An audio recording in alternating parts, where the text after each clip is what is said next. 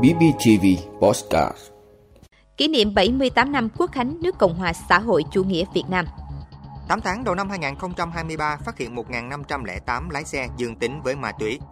Nhiều bệnh nhân sốt xuất huyết nhập viện muộn. An toàn Internet cho trẻ vào năm học mới. Trung Quốc tuyển dụng lại giáo viên đã nghỉ hưu. Đó là những thông tin sẽ có trong 5 phút sáng nay, ngày 2 tháng 9 của Bosscat BBTV. Mời quý vị cùng theo dõi. Kỷ niệm 78 năm Quốc khánh nước Cộng hòa xã hội chủ nghĩa Việt Nam. Thưa quý vị, cách đây 78 năm, ngày 2 tháng 9 năm 1945, tại quảng trường Ba Đình lịch sử, Chủ tịch Hồ Chí Minh đã trịnh trọng đọc bản tuyên ngôn độc lập, khai sinh ra nước Việt Nam Dân Chủ Cộng Hòa. Từ mùa thu cách mạng năm 1945, với tinh thần không có gì quý hơn độc lập tự do, dân tộc Việt Nam đã kiên cường, anh dũng, trải qua nhiều cuộc trường chinh vô cùng gian khổ, ác liệt với sự hy sinh của hàng triệu người con ưu tú để giải phóng dân tộc, thống nhất đất nước, xây dựng và bảo vệ Tổ quốc. Bước vào thời kỳ đổi mới với mục tiêu dân giàu nước mạnh, dân chủ, công bằng, văn minh. Một lần nữa, nhân dân Việt Nam lại bước vào cuộc chiến đấu đầy gian khó để xóa đói giảm nghèo và đã đạt được những thành tựu to lớn, có ý nghĩa lịch sử từ một đất nước không có tên trên bản đồ thế giới. Đến hôm nay, Việt Nam đã thiết lập quan hệ ngoại giao với 192 quốc gia, đã vươn lên trở thành một nền kinh tế năng động hàng đầu ở châu Á Thái Bình Dương. Một mắt xích quan trọng trong nhiều liên kết kinh tế, hiệp định thương mại tự do, chuỗi sản xuất khu vực và toàn cầu. Việt Nam là đất nước của hòa bình, hữu nghị, hợp tác và phát triển, là điểm đến tươi đẹp an toàn, thân thiện, giàu lòng mến khách. Chủ tịch nước Võ Văn Thưởng nhấn mạnh, thực hiện lời dạy của người, những năm qua, Việt Nam luôn nhất quán đường lối đối ngoại độc lập, tự chủ, đa dạng hóa, đa phương hóa, là bạn, là đối tác tin cậy, thành viên có trách nhiệm trong cộng đồng quốc tế vì hòa bình, ổn định, hợp tác và phát triển. Trong mỗi chặng đường phát triển của Việt Nam đều in đậm dấu ấn tình cảm tốt đẹp, sự ủng hộ, hợp tác hiệu quả, thiết thực của bạn bè trên thế giới.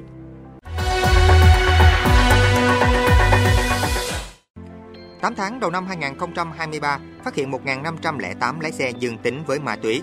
Thưa quý vị, Cục Cảnh sát Giao thông vừa cho biết trong 8 tháng năm 2023 đã phát hiện và xử lý 1.508 trường hợp lái xe dương tính với ma túy.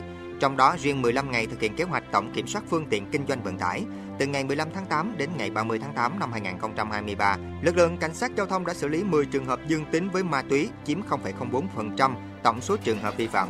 Qua phân tích cho thấy có 4 trường hợp dương tính với ma túy là lái xe ô tô vận tải hành khách, 6 trường hợp là lái xe ô tô vận tải container.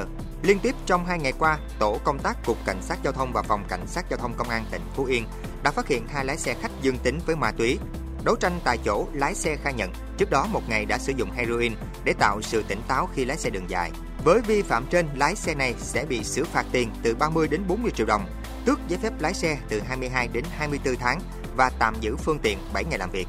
Trước đó, một lái xe ô tô khách dừng nằm của doanh nghiệp vận tải khách đệ nhất cũng đã bị tổ công tác Cục Cảnh sát Giao thông và Phòng Cảnh sát Giao thông Công an tỉnh Phú Yên phát hiện và lập biên bản vi phạm hành chính về hành vi điều khiển xe mà trong cơ thể có chất ma túy.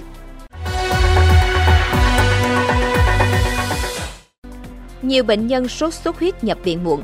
Thưa quý vị, tại khu vực miền Bắc, số ca mắc sốt xuất huyết trong 8 tháng đầu năm nay đã tăng tới 125%.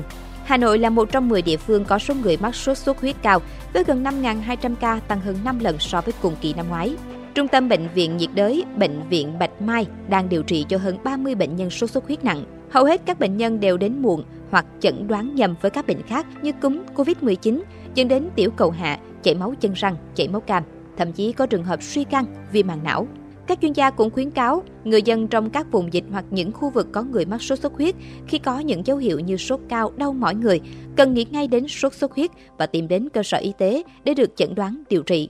Trước tình trạng dịch sốt xuất huyết đang có xu hướng tăng cao tại một số tỉnh thành phố, Bộ Y tế mới đây đã đề nghị Ủy ban nhân dân các tỉnh thành phố trực thuộc trung ương yêu cầu các địa phương thực hiện quyết liệt các biện pháp phòng chống dịch sốt xuất huyết, đồng thời chỉ đạo các cơ sở y tế dự phòng đảm bảo đủ nhu cầu về hóa chất, sinh phẩm, vật tư, thiết bị cho công tác phòng chống dịch bệnh sốt xuất huyết và máy phun hóa chất để thực hiện xử lý ổ dịch triệt để, hiệu quả.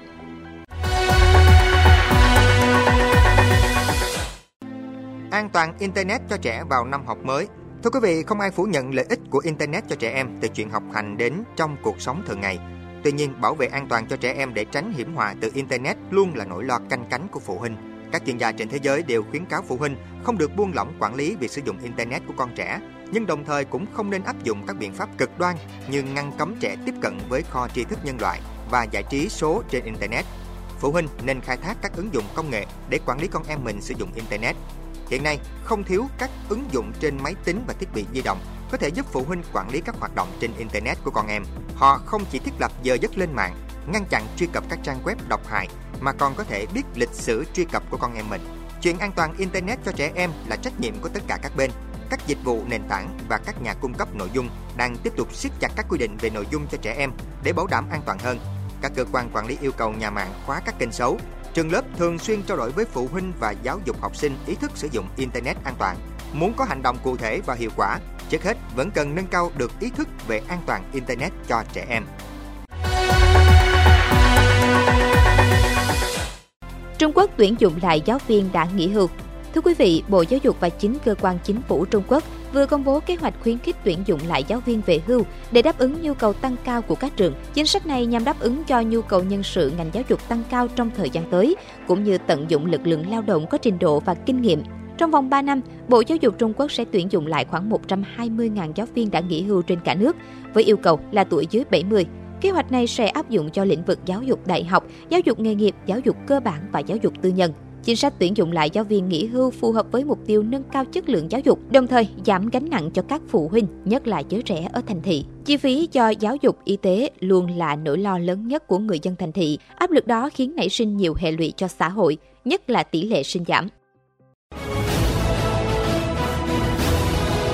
Vị đã luôn ủng hộ các chương trình của Đài Phát thanh truyền hình và báo Bình Phước. Nếu có nhu cầu đăng thông tin quảng cáo ra vặt, quý khách hàng vui lòng liên hệ phòng dịch vụ quảng cáo phát hành số điện thoại 02713 887065. BBTV, vì bạn, mỗi ngày.